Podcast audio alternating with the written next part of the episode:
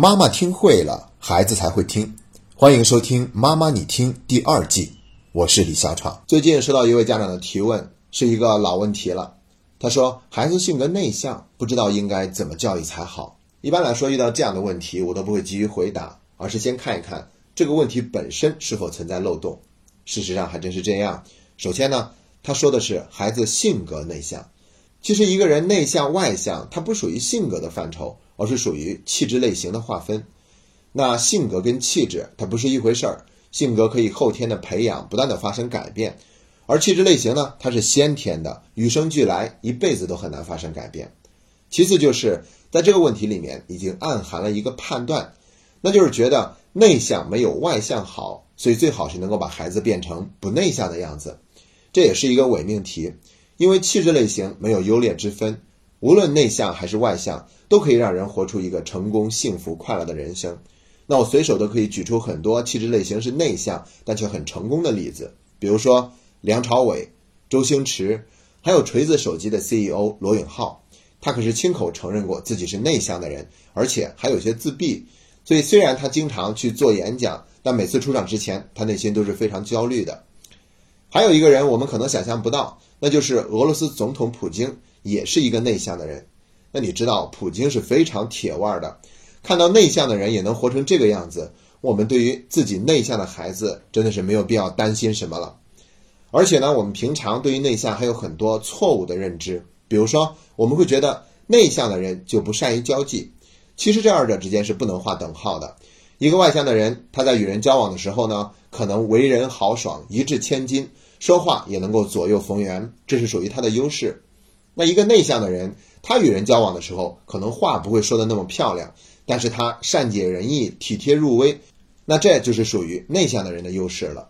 所以，那真正的问题是在哪儿呢？关键在一个词，叫做自洽。自洽是什么意思？就是说一个人自我接纳的程度。如果一个人他性格内向，但他自我接纳程度很高，他觉得自己挺好。那这样的话就没有问题，反倒是一个人，即便他很外向，当他觉得自己不好，那这样的话他很难活出成功、快乐、幸福的人生。所以关键不是看内向外向，而是看一个人自我接纳的程度。那今天呢，我要首先亮明我的观点，然后再给出具体的建议。那就是逼着一个内向的孩子去改变，这是一种残忍。为什么会这么说呢？大家可以想象一下，我们对孩子说：“哎呀，你很内向。”所以你上课要多举手，多表现，这个事情就很诡异了。你想想看，一个内向的人举手多正常还是少正常？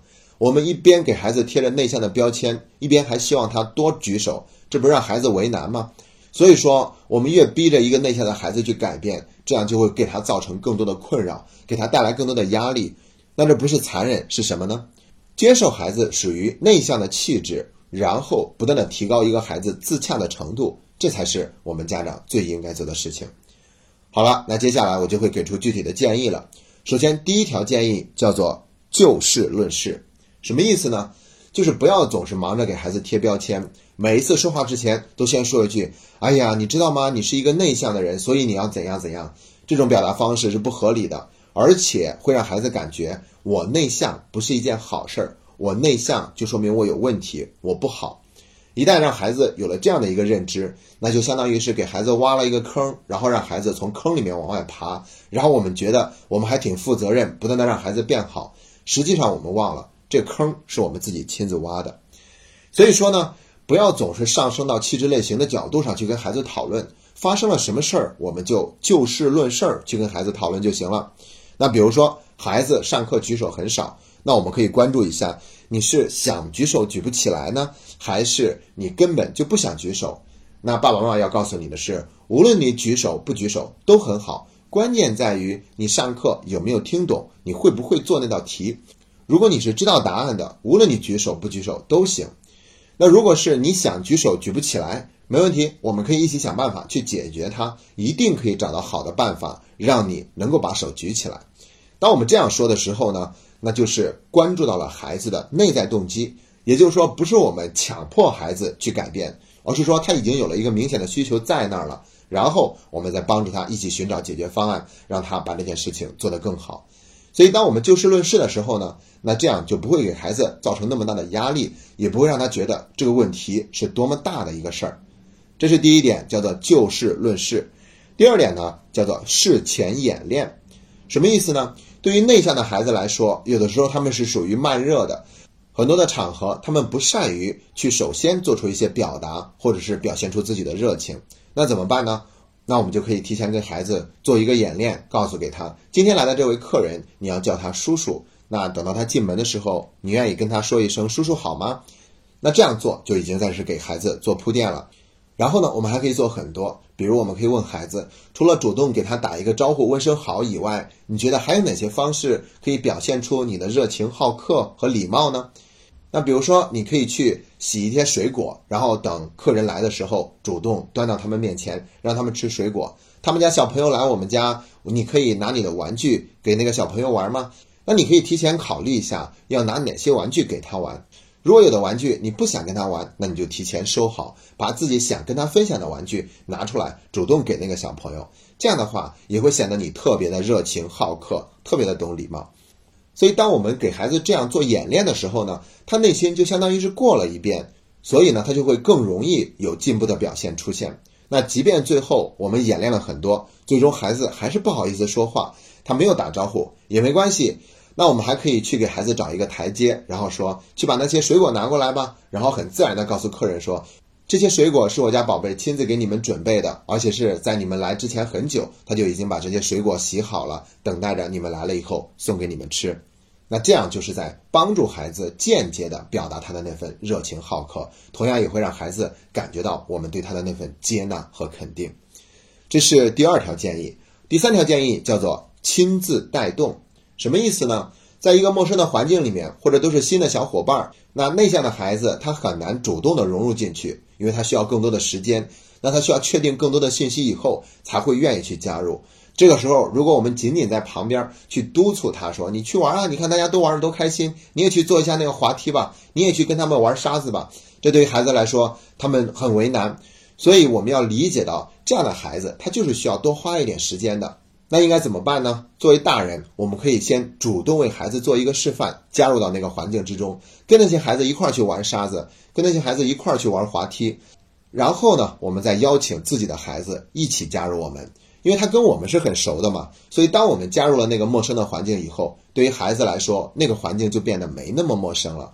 当看到我们进去以后玩的那么开心，也很自然，那他就会觉得更加的放心一些，然后他也会更愿意去加入其中。所以呢，这种亲自带动有的时候是非常有必要的，它可以帮助孩子很快的打破那种陌生感和距离感，更快的融入到新的环境之中。说完了第三条建议，我们再来看第四条，这也是非常重要的一条。那也是我在最近看到了一些心理学的文章，然后总结了这条建议分享给大家，那就是外在影响。那什么是外在影响呢？意思是说，我们要善于借用外部的资源，给孩子带来一个更加积极正面的影响，好让他去能够更好的突破自己想做的事情。那这个做法它有什么样的心理学原理呢？那心理学家是发现。仅仅是改变一下电脑的位置，对于一个爱玩电脑游戏的孩子来说，就可能会产生很大的影响。比如，电脑以前是放在书房，那孩子想玩就去玩了，而且是一个相对封闭的环境。但如果我们把电脑放在客厅，那这个物理位置上的移动就很可能会减少孩子玩游戏的时间。那事实呢，就是这么简单。所以，为什么我们不去多用外在的环境，给孩子带来更多积极的影响呢？比如说，送孩子一双他心仪已久的鞋子。又或者是送他一支非常漂亮的钢笔，再或者是送他一条漂亮的裙子，然后是帮孩子理一个新的发型，很帅很酷，这些都可能会给孩子内心带来一个很大的帮助，会增强他的自信心。如果孩子要去一个陌生的环境，比如说他要去一个新的学校或者是新的班级，那我们可以给孩子的书包里面放一点糖果，然后告诉他，你可以把这些糖果送给那些对你非常友好的人，用这种方式去跟别人交朋友。同样的道理，无论是外出游玩，还是要结交新的朋友，还是招待客人，等等等等，我们都可以用这样的一个方式，用外在的改变帮助孩子增强信心，好让他更勇敢地迈出他想突破的那一步。因为以前我们都一直在强调内在的成长是非常重要，但如果说我们外在的这些帮助是可以让一个孩子内在变得越来越强大的话，那这些外在的方式完全可以为我们所用，作为辅助的方式，去让孩子的内心变得更加的强大，然后他就会得到很多积极的反馈，这些正面的反馈会让他内心变得越来越自洽，越来越接纳自我，而这个时候呢，无论他是内向还是外向，他都是一个非常棒的孩子。好了，关于内向的话题，我们今天就聊这么多。最后再一次重复一下我们的好消息：妈妈，你听，即将有一位新的女主播加入，而这位神秘的女主播将会在今晚七点三十分用直播的形式跟大家做一个见面。届时我们还会聊很多家庭教育方面的话题，同时还会有很多的礼物送出。那如果你想参与这场直播的话，请扫描节目下方的二维码，我们的工作人员会做具体的安排，让你加入这场直播。期待着今天晚上的直播，再次与大家见面。今天的节目就到这里，谢谢大家。